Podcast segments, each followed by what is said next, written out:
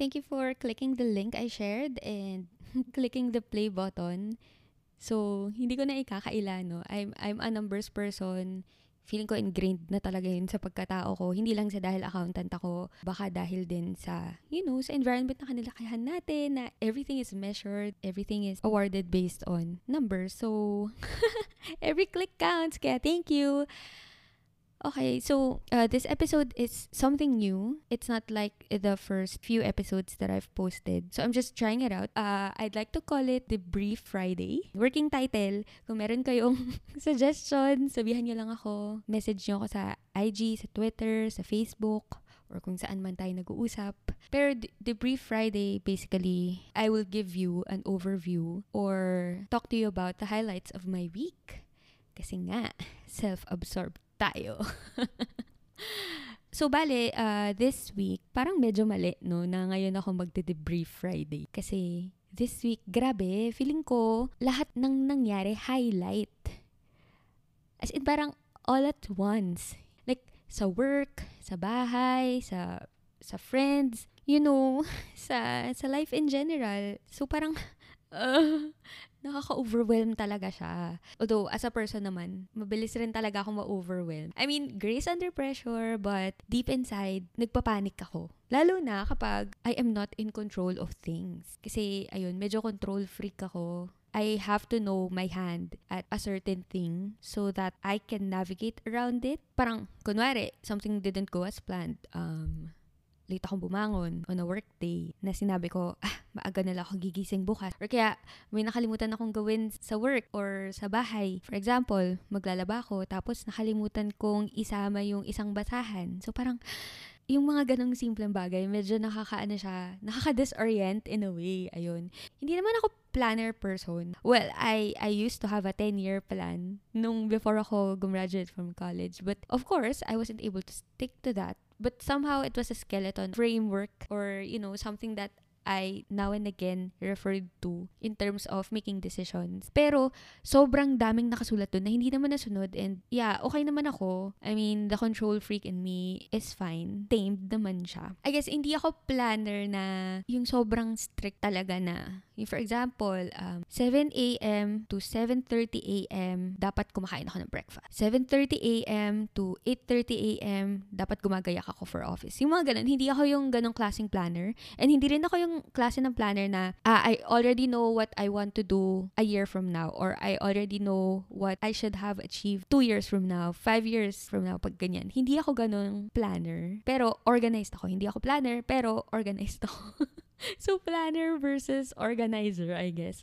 So, for example, sige, yung mga konkretong bagay. Gusto ko maayos yung mga bagay-bagay. Parang dapat everything has its own place and everything should be in their own place. For me, hindi kailangan malinis.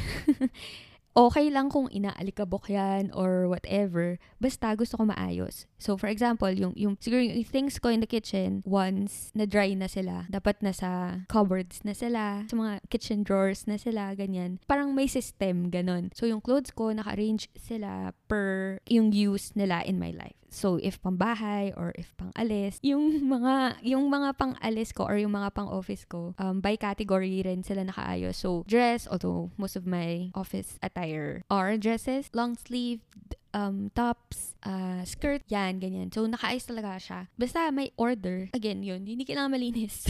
Well, of course, better if malinis, pero yeah. Tapos, sa mga abstract things naman, like I said kanina, yung tungkol sa pagiging planner or non-planner ko, hindi ko sineset to stone kung ano yung gagawin ko on a certain like time period. Pero, nililista ko kung ano-ano yung mga bagay na gusto kong gawin for the day. I, I think that's mostly because I'm forgetful and maingay yung utak ko in a way na kapag naalala ko na, ah, dapat pala gagawin ko yung ganito. Ito rin, kailangan ko to gawin mamaya, ganyan. So, instead of my brain going back and forth from what I'm currently doing and what I want to do later, nililist down ko na lang sila. So, ganun ako, hindi hindi planner na parang sa gantong oras or sa gantong date, ganito dapat. More on, I try to organize or I try to list down the things that I want to do. For example, after work, I want to plan for a trip. So, isusulat ko yan I'll research about what to do. I'll watch travel vlogs. I'll read blogs. I'll make an expense budget. Yung parang ganyan. Or kaya yung, yung simple lang sa bahay. After work, I will exercise. After exercise, mag-uurong ako. After urong, maliligo ako. And then after that, I can do what I want na. So parang ganun. Yeah, I'm organized like that. Sa ibang tao, lalo na sa nanay ko, mu- mu- mukha lang akong walang pake sa mga nangyayari sa paligid. For example, yung pag late ako nagigising, lalo na dati, late talaga ako gumising for work or late bumangon for work. Yung as in eleven, twelve, sometimes nga one ako dadating sa office. Parang, huh? Girl, ikaw may-ari ng office. Ganyan. Or yung kunwari, hindi ko nagagawa yung mga kailangan kong gawin na house chores. Naalala ko may one time, hindi ako nakapag weekly house chores on a Friday, which is what I always do. So parang Saturday ko siya ginawa. So parang my entire weekend was ganon. So parang, so, ayun, mukha lang akong walang pakialam kapag ka hindi nasusunod yung gusto kong mangyari. Pero deep inside talaga, parang yun nga, may nagugulo sa pagkatao ko pag di ko nasusunod yung mga sinabi kong gagawin ko. Siguro ano yun? Siguro yun yung Gemini self ko na yung parang sa facade, I'm chill. But again, deep inside, oh my God, I'm panicking. Pero syempre, ano naman ako, um, I'm flexible. Kaya nga hindi rin ako yung, ano, yung parang strict na, at this time of the day, I should have done this thing, ganyan. Flexible naman ako. Hindi lang physically flexible. Flexible din ako about a lot of things. Nako, kaya nga ako kalad ka rin eh. Kapag ka meron akong mga bagay na hindi ko nagagawa, usually, ang reason naman nun is, I was doing another thing. For example, sa work. Magre-review ako ng tax return. Tapos, sa isip ko, ah, so two hours lang yung isang tax return. And I feel like magkakapareho lang tong mga tax returns na to. So, same effort, same time lang yung gagawin ko. Eh, di ilan yun magagawa ko for the day? At least three or three to four kung sobrang, ano, sobrang bibo ko for the day. Pero, sometimes, may mga tax returns na parang kapag habang ginagawa mo, doon mo lang ma-realize na, oh shit, hindi lang two hours to. And yun na nga. So, mag-spill over ka na doon sa, sana next tax return na ginagawa mo, pero na doon ka pa rin sa first tax return. Usually naman, ganun eh. You're just shifting your um, resources. And at the same time, you're accepting rin na, tao lang ako, I can only do so much. Kaya, ito na nga. Ang daming sabi, oh Diyos ko. Kaya ito na nga, instead of editing a recording that I've done a week or two weeks back, naisipan ko, mag-record na lang ako ng bago kasi uh, that would likely take me less time than trying to be nitty-gritty on something na I can't remember na kung ano yung napag-usapan namin. So parang hindi ko alam kung, ah, ito, I will edit this out. Ah, ito, sige, I will keep this part. Eh, grabe ako mag-edit. I mean, sobrang anal. Like, to a fault talaga pagiging nitty-gritty ko sa pag-edit or sa, well, hindi lang hindi lang for this, for everything actually. So parang ah, yeah, I wouldn't say I'm a perfectionist or baka nga no, slight, I'm a slight perfectionist in a sense na dapat lahat ng gagawin ko is yung tama na, yung parang ganun, like let's do it the right way so that we just do it once, ganyan. Sabi ko mas madali tong i-edit. Pero, hindi natin yan sure. Dahil anong oras na ngayon? It is now quarter to eleven as I am recording this. And I am not sure kung gaano pa kahaba tong idadaldal ko kasi hindi pa ako nakapunta sa point ko. At kung aabot ba to ng eight a.m. kinabukasan, kung anong ending nito, malalaman natin yan kapag napakinggan nyo na. In short, kaya may ganito, kaya meron tayong trial episode of a Debrief Friday is kasi yung prad nyo pagod na. Well, sasabihin ko sana na wala na akong budget for guests. Pero my friends, they did, they do, and are doing this, will be doing this for free. Kaya okay, kunin natin itong maikling airtime na to para i-shoutout yung mga nagulo ko na ang buhay dahil dito. Ayan. Hello guys! Mahal na mahal ko kayo at ramdam kong mahal na mahal niyo rin ako. Kaya, yes, opo. Group hug. So, yun. Okay. Back to my point. Ano-ano nga bang nangyari sa linggo na to? Debrief Friday nga. Okay. Hindi ko na i-detail kasi nga, overwhelming. Sa work, overwhelming siya kasi. Bale, slack season na namin. Slack season pero overwhelming. Pero, I have to explain myself. Kasi kapag slack season, parang bits and pieces yung ginagawa. Unlike if pag tax season, a chunk of your time, you can dedicate to doing just one thing. And that is a tax return. Ngayon na slack season, parang lahat ng bagay gagawin mo. Kakausap ka ng client, mag-explain ka ng tax return. Tatawag ka sa tax authorities, mag-explain ka ng tax return.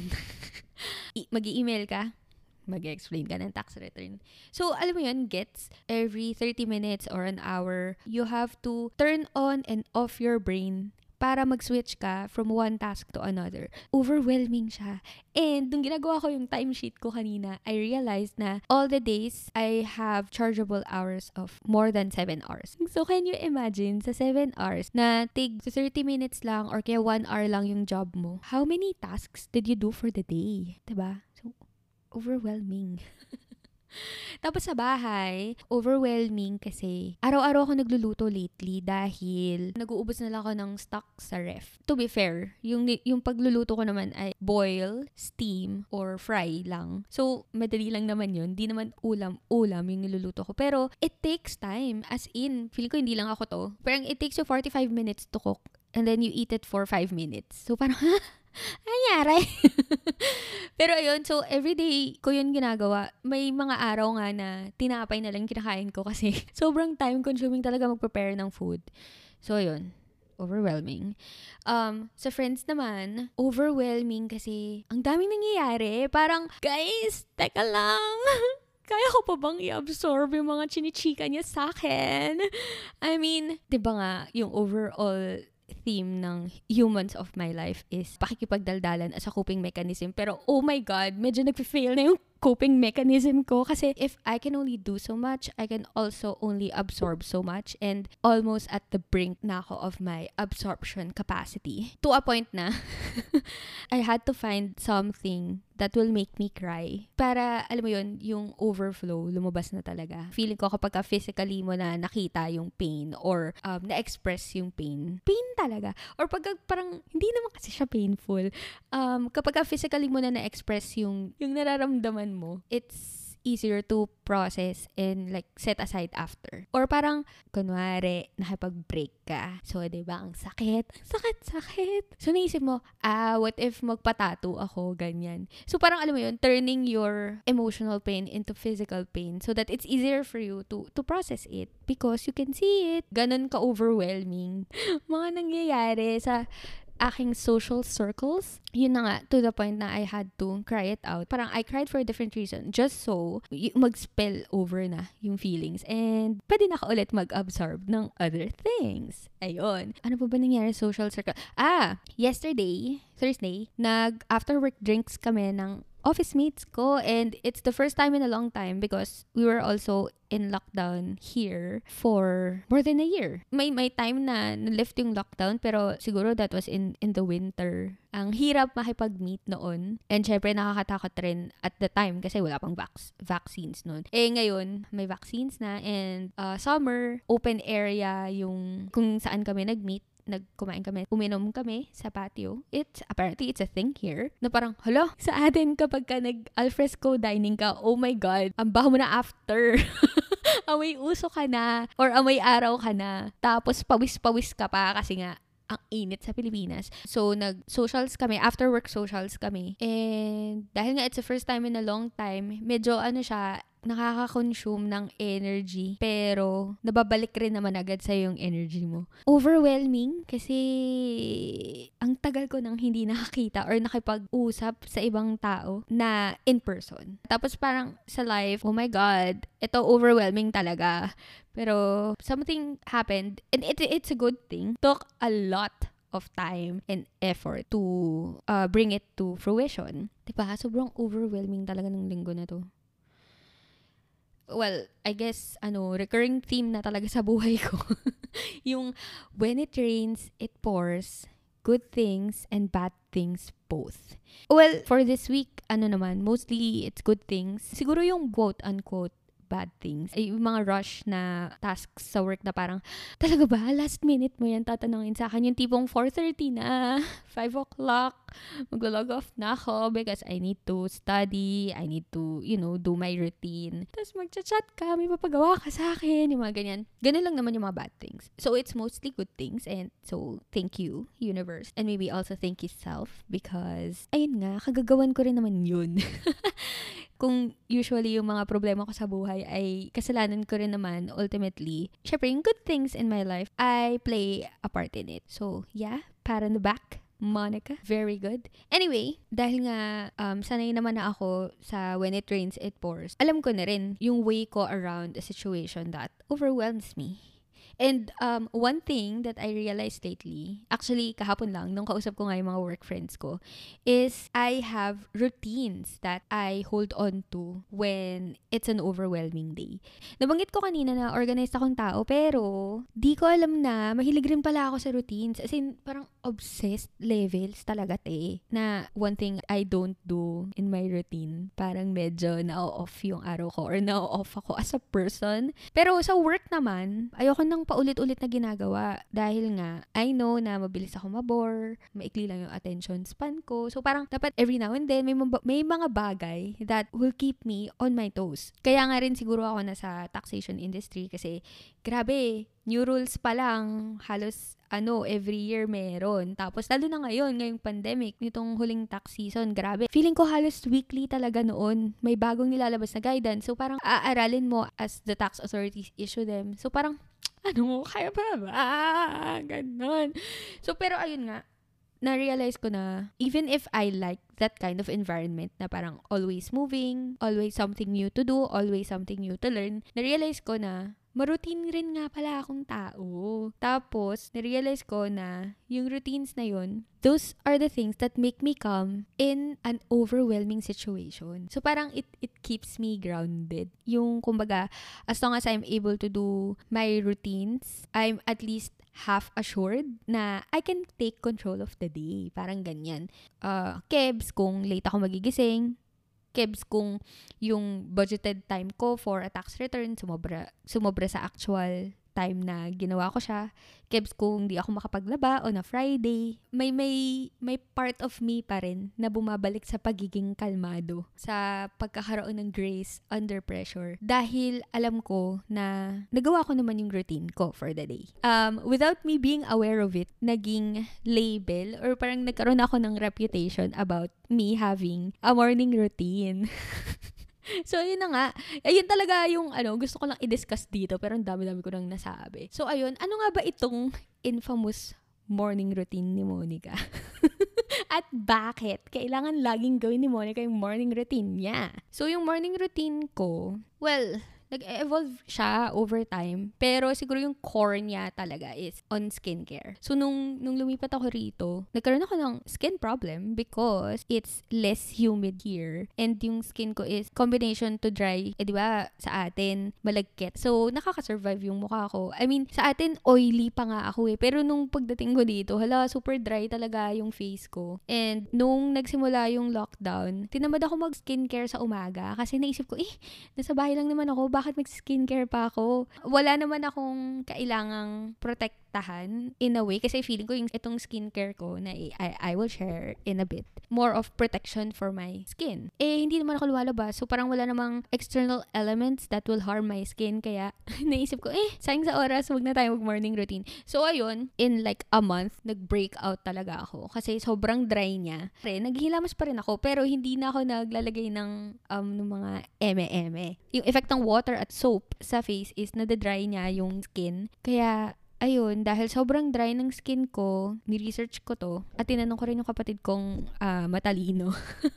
Sabi niya, at sabi rin ng according to my research, kaya ako nag-breakout is because super dry yung skin ko and my sebaceous glands had to cope with that.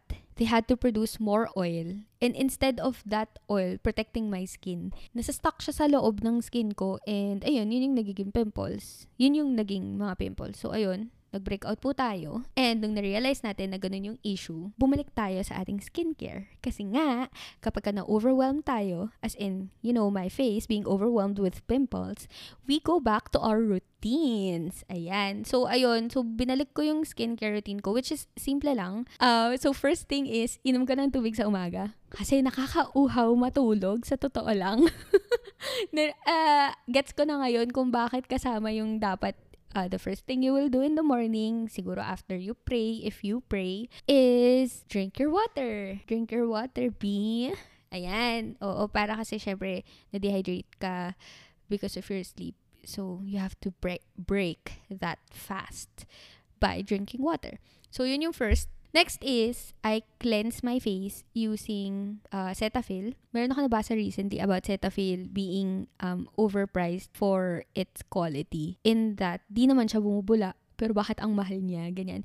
Pero, for me, uh, gentle kasi siya to my skin. So, that's why I keep using it. Actually, paubos na yung Cetaphil ko. So, kailangan ko na pala yun ilagay sa aking grocery list.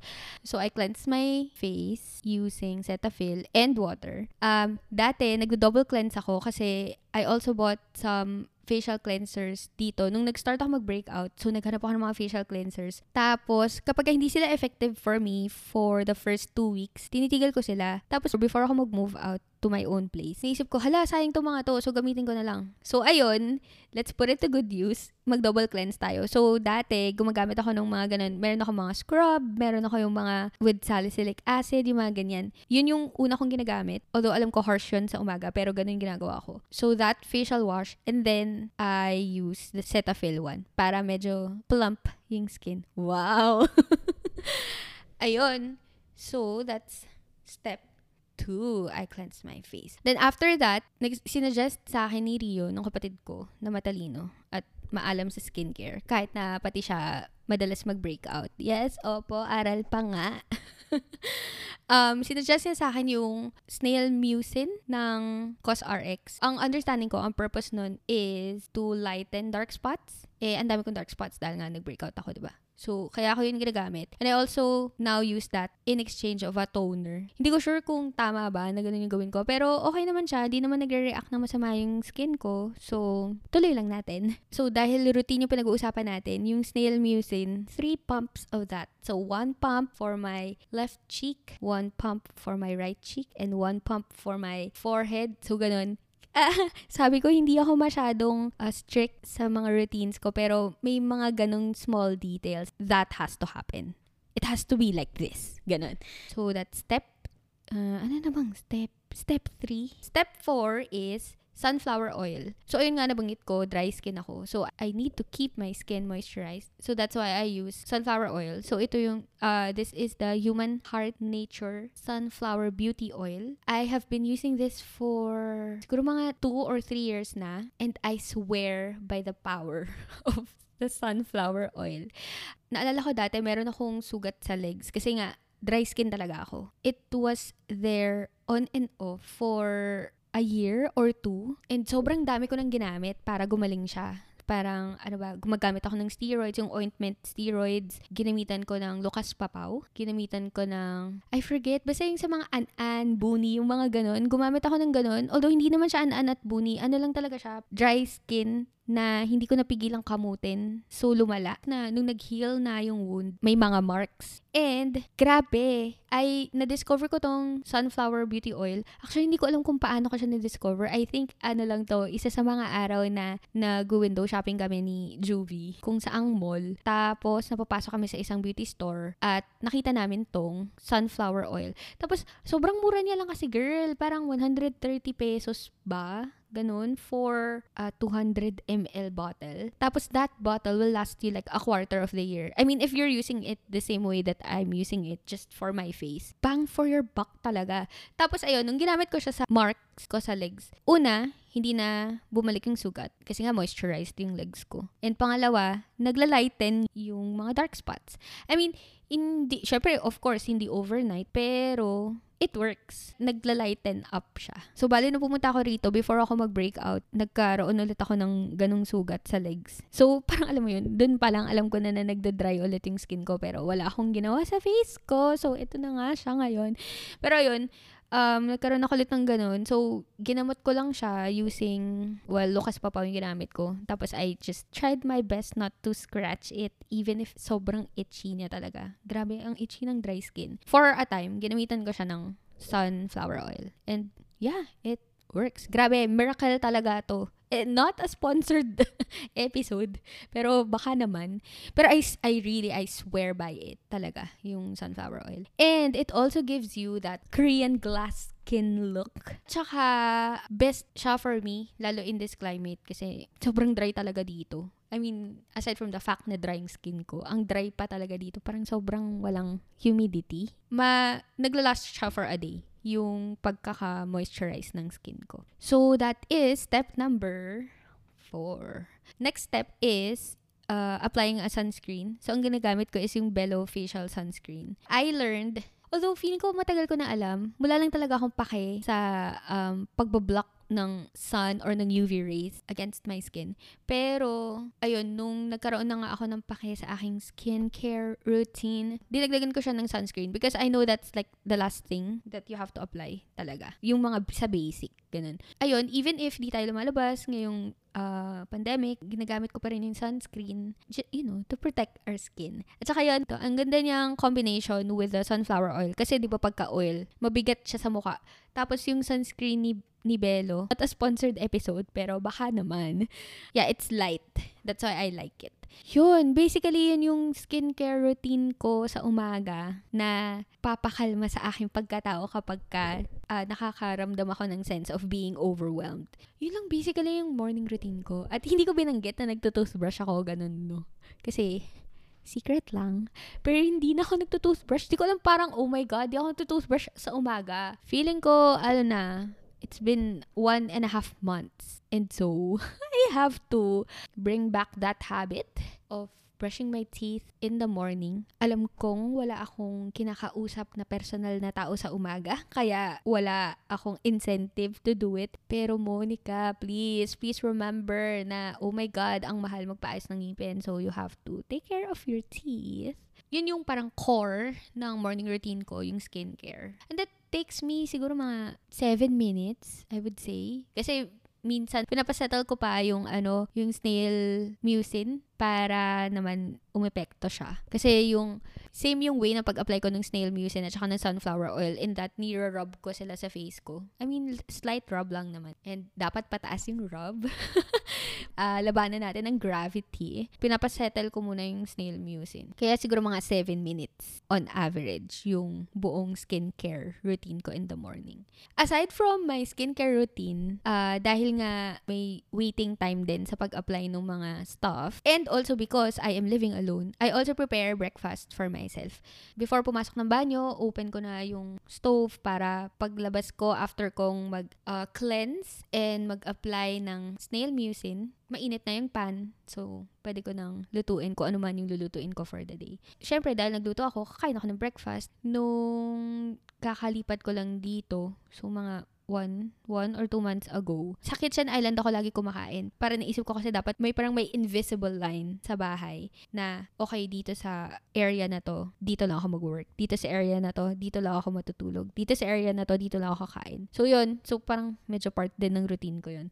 Ayun, doon ako kumakain sa kitchen island before. Pero ngayon, just to, you know, spice things up. Or depende sa kung anong trip kong gawin sa umaga para hindi naman tayo masyadong routine. Alam mo yun, para hindi naman masyadong dull yung umaga natin. Dahil nga, di ba, mabilis ako mabore. Iniiba-iba ko kung saan ako kain. And most of the time, it would be, yun nga, of course, on the kitchen island. Kung, for example, may gusto kong panoorin sa YouTube or gusto kong manood ng isang episode ng maybe ng The Office, ganun. Or kung mahirap kainin yung kinakain ko. Pero for example, fish, ganun. So, nasa table ako para okay yung support. Sa kitchen island, I mean. Uh, kung gusto ko naman magbasa, minsan sa kama ako kumakain. Opak, breakfast in bed, yarn. Ayun, minsan sa kama, kung gusto kong magbasa. Or kaya, wala lang, mag-scroll-scroll lang sa Facebook. Or gusto ko sumandal kasi sa kitchen island stool siya, so yung sandalan niya walang sandalan. Minsan sa harap ng plants, oh taray, may plants. Saka yun pala, isa pang routine ko siguro, yun talaga yung first thing na ginagawa ko pagbangon ko is mag good morning sa aking plants, because I learned when I was a kid, part of plant care is talking to them or kaya singing to them, ganun, letting them hear music, ganyan. So, yun, I feel like as long as magawa ko yung itong routine ko na to sa umaga, parang nabibigyan ako ng reassurance na more or less, magiging okay yung araw ko. Kasi, in a way, I have control. I am able to do what I planned to do or what I organized for myself to do. So, yun. Actually, ano, marami pa akong ibang habits na di ko na namamalayang nabubuo ko pala because of my being obsessed with routines. Like yung ano na lang, um, paggising at pagbangon ng maaga. Oh, yes! Monica, ikaw ba yan? as a notorious late person. Uy, pero, wait lang. In my defense, di naman talaga kasi ako late na tao. late na tao, ano, namatay. Hindi ako late. I mean, on time talaga ako before before. Kasi nga, morning people yung mga tao sa bahay dahil yung trabaho ng mga tao sa bahay ay pang umaga. And uh, alam mo yun, dapat uh, maaga nagsisimula. Pero at some point in my young career, my God, nasira talaga yung body clock ko. Yung tipong, yun nga, papasok ako ng office eleven. Ano ka, manager ka, T? Oh my God, staff pa lang ako noon. Mula nung na-realize ko na, ah, pwede naman palang pumasok ng ganang oras at magagawa ko pa rin naman pala yung gusto kong gawin. Although, mga bata, huwag niyo pong gagayahin si Ate Monica, hindi po tama yun. Ayun, naging late person ako. Naging, bumagal ako kumilos. Kasi yun nga, na-realize ko na, ah, I can take my time naman pala. Eh. And parang, at basta at the end of the day, mag- matatapos ko na may trabaho. Ayun, so that's one thing na di ko na malayan. O, di ba ngayon lang natin na-realize na, O M G, maaga na pala ako gumigising at saka bumabangon. Which just means, tita na talaga ako. I'm an official tita. And I'm pretty sure my lola and my mama will be proud of me. Ayun. Siyempre, andun pa rin yung millennial self or parang yung young self ko. In that, uh, nag-autopilot pa rin ako na phone yung una kong tinitingnan kapag uh, gising ko. Pero at least, diba, gising ako six a.m., babangon na ako ng six thirty kapag uh, naiihi ako. Pero usually mga seven, ganun. Tapos gagawin ko na yung morning routine ko. Dati rin, nung bagong lipat ako, um, bali kasi yung unit ko, parang may isang wall siya na puro window lang. So, merong blinds. And ang ginawa ko, yung kama ko, tinabi ko siya dun sa window. Para yun nga, para may separation of, you know, stuff in this studio unit. So, dapat, ang ginagawa ko, um, kapag sa gabi na, kapag ka time for bed, sinasara ko yung blinds for, for maybe the first one or two weeks. Ginagawa ko yun, sinasara ko yung blinds. Tapos sa umaga, pagising ko, bubuksan ko siya para magising din yung diwa ko dahil, syempre, aaraw, ganyan. Pero te, ang effort, sobrang effort kasi nasa floor lang yung mattress ko. Tapos, di ba, floor to ceiling window siya. So, you can imagine na yung blinds ay floor to ceiling din. And dahil nasa flooring mattress, na uh, haharangan niya yung blind. So, hindi mo siya, kumbaga, aasog mo pa yung bed before mo ma-open or close yung blinds. So, effort. So, ngayon hindi ko na siya ginagawa. But, well, I tried. I tried to be consistent with it, but I cannot.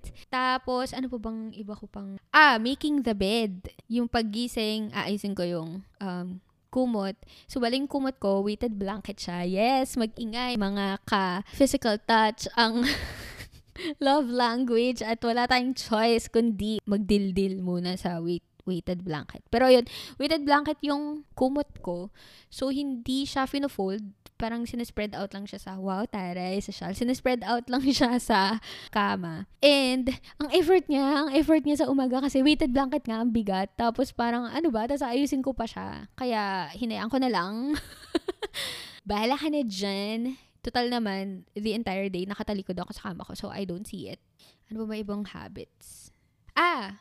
Pag-uurong ng pinagkainan. Oh my God, sobrang laking bagay sa akin ng pag-uurong. And, noong una, hindi ko alam kung bakit, pero na-realize ko na may, may mga times na kapag nag-iwan ako ng urungin, which is sobrang once in a blue moon. Pag nag-iwan ako ng urungin sa lababo ko ngayon, naririnig ko talaga sa brain ko yung boses ng nanay ko, nasasabihin niya na, oh, bakit nag-iwan na naman kayo ng mga pag, hu- ano, hugasin dito? Mayroon ba kayong katulong? Ganyan. Ako ba kumain? Ako ba? Parang ganyan. So parang, oh my God, instead of me having to deal with hearing that inside my head, lilinis ko na lang, girl. As in, nag-uurong talaga ako every time, every after ko kumain. Initially. Pero ngayon, dahil, syempre, effort, Um, grabe, kung alam nyo lang kung paano yung, um, yung dami ng hinuhugasan. Mag-isa ka lang kakain, pero sobrang dami mong hugasan kasi syempre, magsasaing ka, tapos magluluto ka ng ulam. Tapos syempre, hindi, saan ka ba kakain sa plato? Diba? So, ang dami nun. Three things, just for one person. I mean,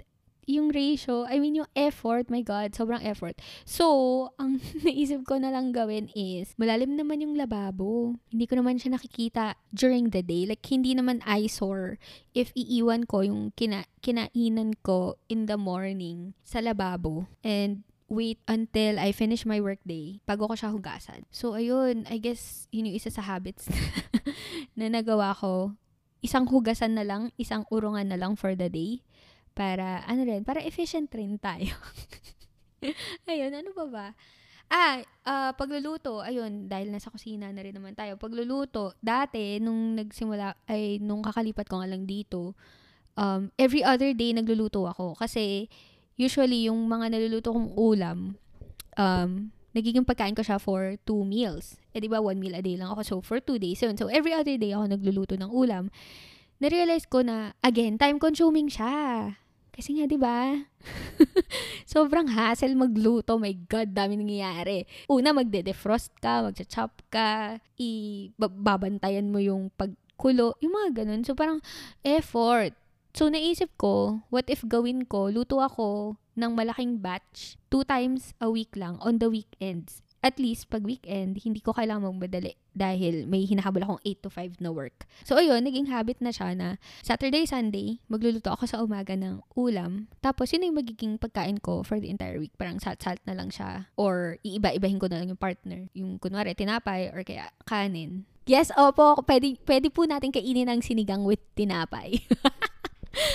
Ayun, diba? Ang dami ko ng habits na... Basta yun, ang dami ko na palang na-form na habit. Uh, bilang obsessed nga ako sa routines rin pala. Like, parang a part of me. One side of me is obsessed with routines and one side of me just seeks everyday changes. Yan, diba? Yes, Gemini na Gemini, my God. Ayun, so I guess... Um, dun sa mga examples na nabanggit, yung, yung golden rule is dapat yung habit mo is ano lang, small habit, parang hin- hindi masyadong, hindi ka masyadong, hindi mo kailangan masyadong mag-effort para gawin, and dapat sustainable siya. Diba? Small and sustainable. So, ayun, dapat sustainable siya in a sense na, kaya mo, yun, kaya mo siyang i-fit into your day nang hindi ka masyadong nag-effort or parang hindi mo masyadong iniisip na ginagawa mo yung bagay na yun. Pero may mga routine na kong nabuo na feeling ko, I really have to do it. Kaya ako siya naging routine. So, for example, yung maglilinis ako ng bahay, every week, magwawalis ako at maglalampaso. Even if tamad na tamad na talaga akong gawin or kaya, shit, antok na antok na ako, gusto ko na matulog, uh, it's been a rough week. Hindi talaga. Kailangan ko talaga gawin na magwalis at saka maglampaso. Kasi, kung hindi, ala, nagkalat ang buhok sa sahig. At saka, yung, yung shininess, yung pagiging shiny ng floor, mawawala siya and mahirapan akong ibalik siya if ever mapabayaan ko na hindi ako mag, maglampaso, diba? Kahit na hindi ko gusto gawin or kahit sobrang tamad na talaga ako, gagawin ko pa rin. Um, ano po ba yung mga ganong klaseng routine? Paglalaba, ayan, I mean, hindi ko siya pwedeng ipagpaliban. Kaya dapat gawin ko na rin siya talaga kung kailan ko siya dapat gawin, which is, yun nga, on a Friday. Kasi kapag naipon, mahirap din, edi ilang batches din yun. It will take more time. Eh, it would seem like it will take me more time if I do it ng maramihan. Kasi nga, mas mahabang oras yung gagamitin ko on that day na mapili kong gawin yung gusto kong gawin. Instead of, i-spread out ko siya, diba? Uh, ano pa ba?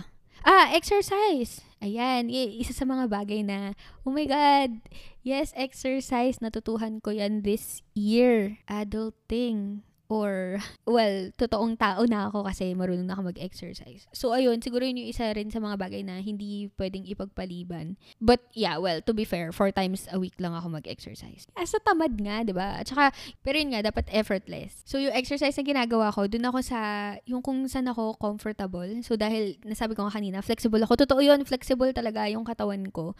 Kaya, ang exercise routine ko is stretch and tone. Ano lang, just picking up from my gymnastics years. Pero ganun kasi yung mga parang binibuild nung practice. You're being flexible and you're being toned. Yun yung exercise routine na napili ko. Nag-work siya for me kasi hindi siya time-consuming. fifteen minutes lang. Tsaka yun nga, gusto ko nga kasi yung nagsistretch. Parang most of these habits na form ko lang nung time na, na I've been living alone. Especially yung ano, yung paggising na maaga, pagbangon na maaga, kasi nga, kailangan mo magluto, ganun. Pero yung skincare, matagal na siya. Siguro mga three years na. At nandun talaga yung ano, yung sunflower oil, yung sunscreen, nandun talaga sila. Na carry over na lang to today. Um, pero matagal, matagal ko rin finorm yung habit. Alam ko nabanggit ko sa isang episode na natutuhan ko lang din to sa isa kong friend. It will take you twenty-one days practicing a thing for it to be a habit. Something like that. Maybe I can say na yung mga routine na ginagawa ko or yung mga daily habits ko, andun na talaga sila, parang unconsciously, subconsciously, nag-autopilot na ako, nagawin sila. Pero yun nga, matagal. Effort din. Pero in the long run, nagiging effortless nga siya. Kasi nga, um, habit na. Dahil bida-bida ako dito, siguro bigyan ko kayo ng tips kung paano mag-form ng habit. Wow, talaga ba? Galing sa'yo, Monica. Pero ayun, siguro ano lang, nar- narealize ko lang din sa pag-iisip nitong mga, I, I mean, alam mo yun, kasama sa realization ko na, ah, ma-routine pala ako. So, paano nga ba? Ano ba yung mga pinagagawa ko para magkaroon ng routine? So, I guess, ano, number one is, nasabi ko na kanina, dapat, y- you should start small. For example, gusto mong gawing habit yung pagbabasa. Siguro, instead of setting a goal, like, dapat sa linggo na to, matapos ko tong libro. Overwhelming yun, T. Routine yung ginagawa natin dito, panlaban sa pagiging overwhelmed. So, siguro, ang gawin mo na lang is, every day, read a chapter. Or kaya, read five pages. Or read for thirty minutes. Yung mga ganun. Basta, start small. Small lang. Baby steps lang. Asa maliit ang steps. Maliit ang length ng steps. Tapos, yun nga, make sure it's sustainable. Um, make sure it works with your schedule. And, hindi ka masyadong, yung hindi ka nga masyadong mag-effort. Ako ah, kapag ka masyado ako nag-effort, parang nakakatamad rin siya gawin. Kasi nga, ay, feeling ko dati, mas um, complicated yung skincare routine ko. Pero, dahil naisip ko na, hindi, I, I, I really have to stick to my skincare routine. Kasi it worked for me talaga. Grabe talaga, clear skin tayo before. Pero yun nga, nasira siya dahil nag-breakout. But, yeah, it it worked for me. I saw the results. So, sabi ko, I, I just have to maintain this. Pero, for me to maintain it, I need to commit. And for me to commit, dapat effortless siya for me. And, para maging effortless, yung skincare routine, just talking about that, binawasan ko yung products na ginagamit ko. And, yun, that's how it was sustainable. That's how I was able to sustain the skincare routine. And, yun nga, um, siguro maging flexible ka rin kasi nga, I know, personally, na may commitment issues. Ang hirap, sobrang hirap mag-commit sa mga bagay-bagay. So, parang, doon na tayo sa small things and sustainable things. Siguro, next thing is to, to, to form a habit.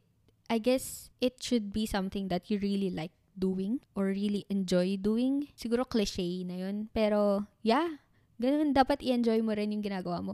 Yes, opo, na-enjoy ko po mag-urong, na-enjoy ko po maglinis, at saka magwalis, at saka maglampaso. For me, therapeutic talaga na gawing malinis ang mga bagay-bagay. Alam ko, sabi ko kanina, gusto ko organized lang, hindi kailangan malinis. Pero, better if organized and clean. Because cleanliness is next to godliness. Ayan. Hindi ko alam saan galing yun. Pero yun, so it it should be something you enjoy doing. Like yun nga, sa exercise ko, diba? Ano, marami akong tinry. Kasi nga, first time ko rin mag-commit to exercising. Marami akong tinry na routines and nag-stick talaga sa akin yung stretch and tone. Because I realized that's something I love doing. Parang, it, it, that's something my body likes. Stretching and being toned. If nag-work nga.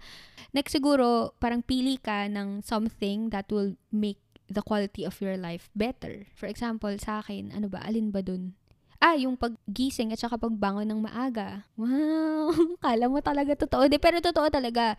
Um, meron ako kasing feeling na kapag ka maaga ako bumabangon tapos nagagawa ko yung morning routine ko at kung ano-ano pa sa umaga, parang nararamdaman ko talaga yung uh, work-life balance. And grabe, that's hard to come by, lalo na in this situation. I mean, yung, yung work-from-home setup, yung ganyan. Dahil nakikita ko nga rin yung results nung um, pagbangon na maaga. And na maganda yung results nun. And yun nga, ultimately, uh, better quality. better quality of life. Parang na-incentivize ako na ipagpatuloy lang siya. Kahit na sometimes mahirap talaga bumangon rin sa umaga. Feeling ko talaga it made my life a bit better. Ayun, even if, um, kunwari late ako makakatulog sa gabi, which is usual, late talaga ako nakatulog para mga twelve, ganyan. Kapag ka naiisip ko na hindi, kapag bumangon ako na maaga, mas marami ako magagawa. Hindi lang trabaho, kumbaga parang sa isang araw, hindi lang trabaho yung highlight ng araw ko, or parang hindi lang yun yung, hindi lang dun nabubuhos yung effort ko. So, andun, andun, eh yun, nandun yung factor na yun. Kaya, ayun, feeling ko talaga better, better life quality yun. Ayun. So, ayun, ang dami ko na nasabi, no? So, building a habit, start small, uh, make it a sustainable habit.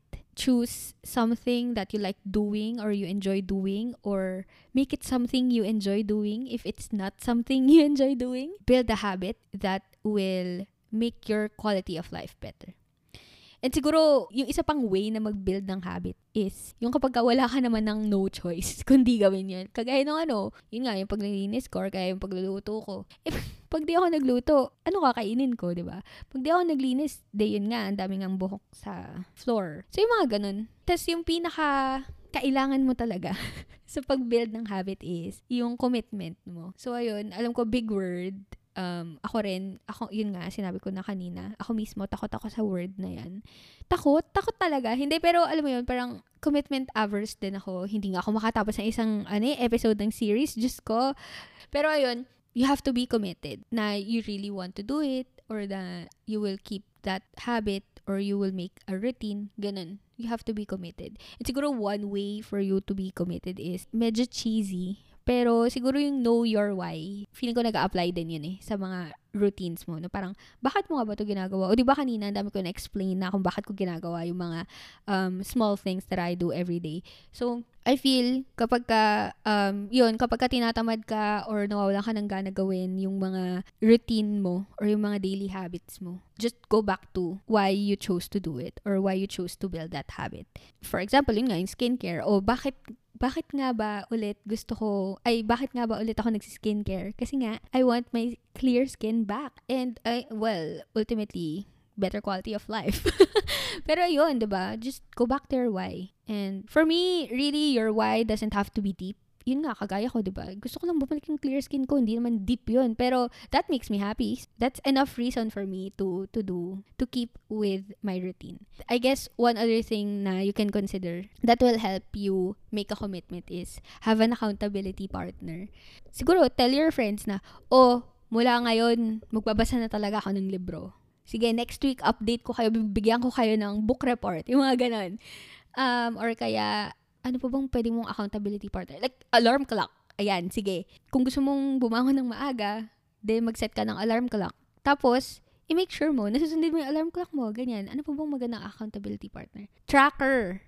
Yan. So, yun, uso na ngayon yung mga smartwatch, ganyan. Or kaya, maski sa phone, i-track mo yung mga habits mo. O, di ba? Accountability partner yun. It doesn't have to be another person. Sometimes, it, your accountability partner can be yourself. And I feel like that, or I'd like to think, na yun nga yung magiging best mong accountability partner. If you commit to yourself, then damn, you're committed to building these habits and making up a routine for yourself. Para you are grounded or you are kept calm for days that you are overwhelmed. Like this week. Ganun. Siguro share ko na lang rin. Wala, ang dami ko lang nasabi. Putik, ang daldal ko. Sabi ko twenty-five minutes lang dapat yung mga episodes eh. Pero ito na nga po tayo. Opo. Anyway, ayun.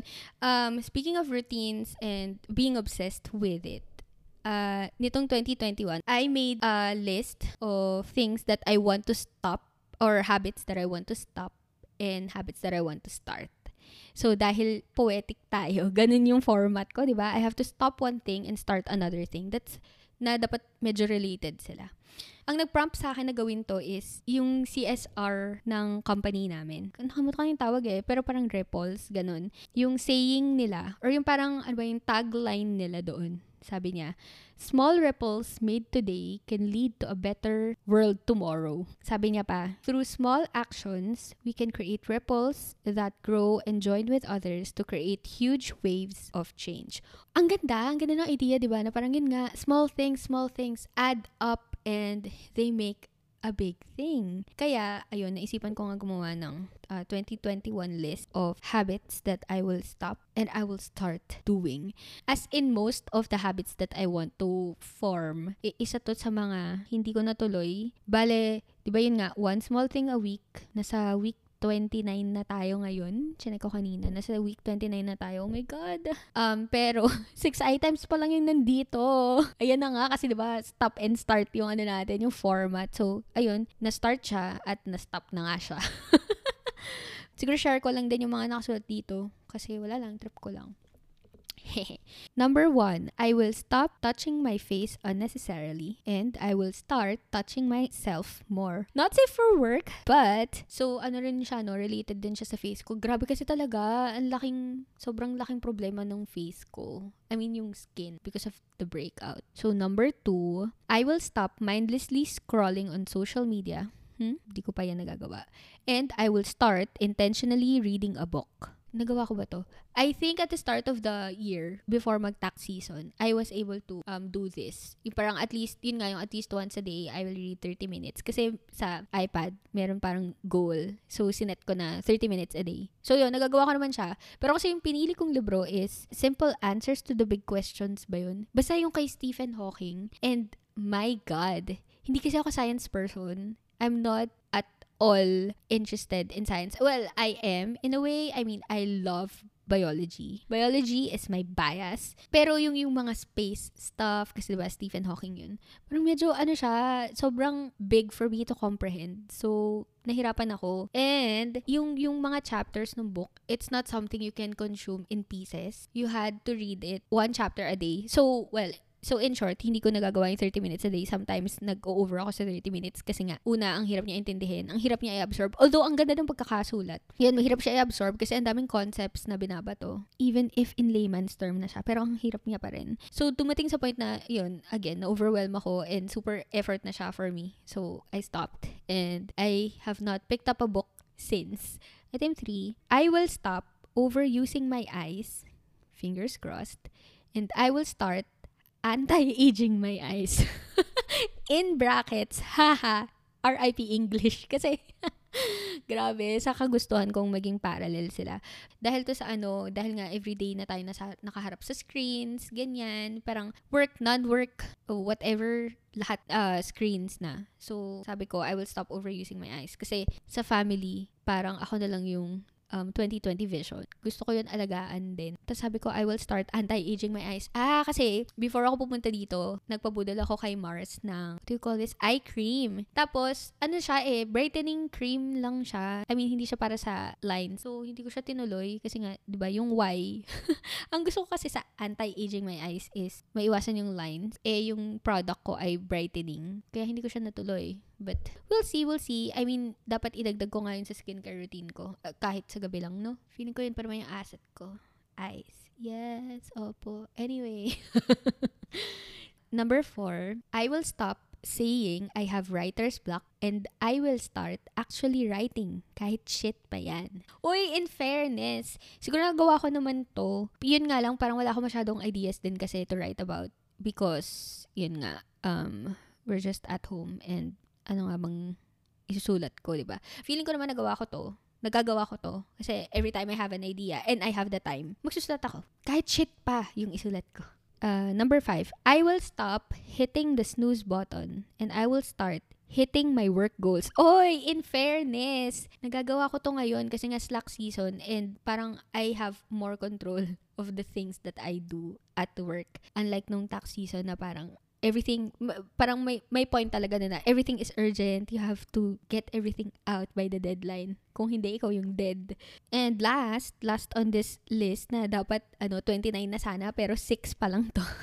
I will stop saying sorry for doing my best at the moment and I will start saying thank you when told I'm the best. Oy, ang ganda nun.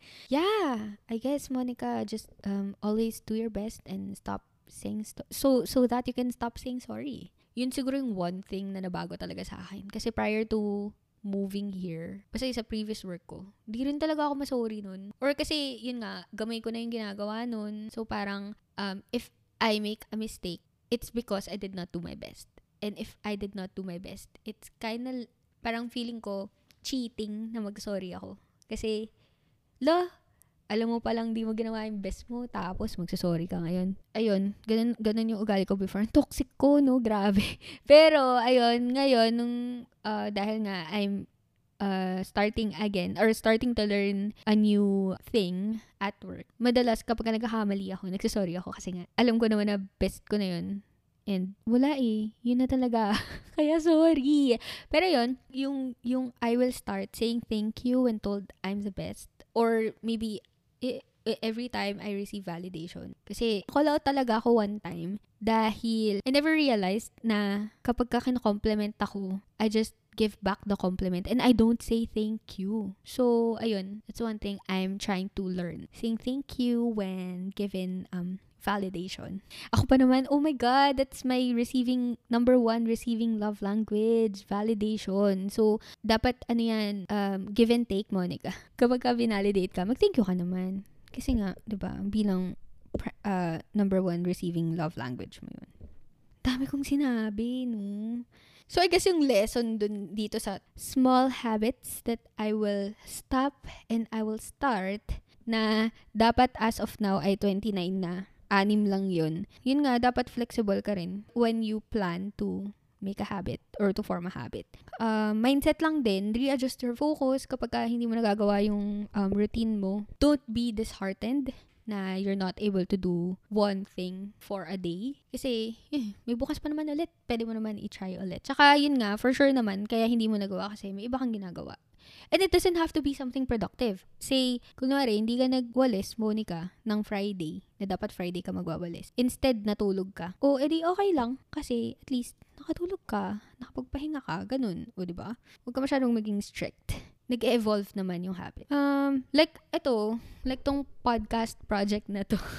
Sabi ko, nung nag-start ako na mag-weekly post, I will commit to this. Uh, ia-announce ko na na weekly ko siya gagawin para mapilitan ako. Pero, oh my God, yun na nga, ang overwhelming talaga ng linggo na to. And even if, naging medyo routine ko na rin yung pag-e-edit for at least mga two hours a day para dun sa next, uh, dun sa episode na ipopost on the weekend. Ah, hindi talaga kinaya ng Paris natin. Kasi yun nga, we can only do so much. I guess, dun sa paggawa ko na ito, yung mga tips na binigay ko kanina, yun yung mga ginawa ko. So, I started small. Anong una, nakikipagtsikahan lang talaga ako. Tapos, later on, nung medyo nagagamay ko na, gumagawa na ako ng outline. O, di ba? Pak, gusto nyo ba yun? Nagpe-prepare na ako ng questions. Dinadagdagan ko na ng mga um, parang scripted segments. Tapos, ito, meron pa tayong ganito. Debrief Friday, yes. O, di ba? Yung mga ganun. So, start small lang. Tapos, again, make sure it's sustainable. Ayun, sustainable. I feel like sustainable naman din yung process ko. Pero, ayun nga, syempre, I'm, I'm still finding my way through it. So, I'm learning din every episode, every recording, every time I edit. Meron akong natututuhan. Pero so far, I only do things na sustainable. Yun like, I only record on weekends because that is the time that works for me and my friends. I edit after work and I only edit for two hours. I post weekly. Kasi hindi ko naman kaya like twice a week or something. Yung mga ganun. So, yeah. I feel like it's sustainable. And it's something I really like doing. I enjoy doing it. Dahil nga, madaldal talaga tayo. And it's a coping mechanism. And it works. The mechanism works. Of course, yes, it It betters the quality of my life in that I am able to connect with my friends. One-on-one siya. And, ano ba, wala akong no choice. Ayun yung last tip ko, eh, no? Sometimes, wala rin akong no choice. Kasi nga, kunwari, pag di ako nag-record, anong i-edit ko? Anong ipopost ko? So, I guess that's why it's becoming a routine. It's becoming a habit. And hopefully, at one point, maging effortless siya. Of course, may, may some form of effort pa rin. And that's what I like about doing it. And siguro dun sa um, yung commitment point, syempre yun kasi nga yung pinaka ano natin, yung pinaka kailangan natin, yung commitment. So yung why, na-explain ko naman na yun sa first episode. Pakinggan nyo, every click counts in the same way na every vote counts. Kaya register to vote until September thirtieth. And accountability partner ko ay kayo. Ayan, yung, yung, yung pressure na, oh my God, sabi ko, eight a.m. my time. Merong bagong episode every Saturday. I mean, the hell I care if you listen. Hindi, I, I care. I care that you, you click links that I share and the play button. Pero more than that, gusto ko rin na I, I am accountable to myself. Na sinabi ko, every eight p.m., may bagong episode weekly, Saturdays. So, I have to do that kasi that's something I committed myself to doing. that's the end of this mumble. Hindi pala to mumble, no? I just realized na hindi pala ako nagmamumble. I am rambling. But then, alliteration. I'm an alliteration apologist. Kaya Monica Mumbles. Thank you for listening until the end. And pa-share na lang din. Lalang. S K L mo lang. Sa iyong mga friends. If meron ka napulot dito, send me a message on I G, on Facebook, on Twitter. Let me know what else you want to know about me. That's all I can ever talk about. I mean, I can talk about confidently. I also like to thank the fifty people who clicked on the follow button on the show. Yay! Thank you for that! And hear me next time!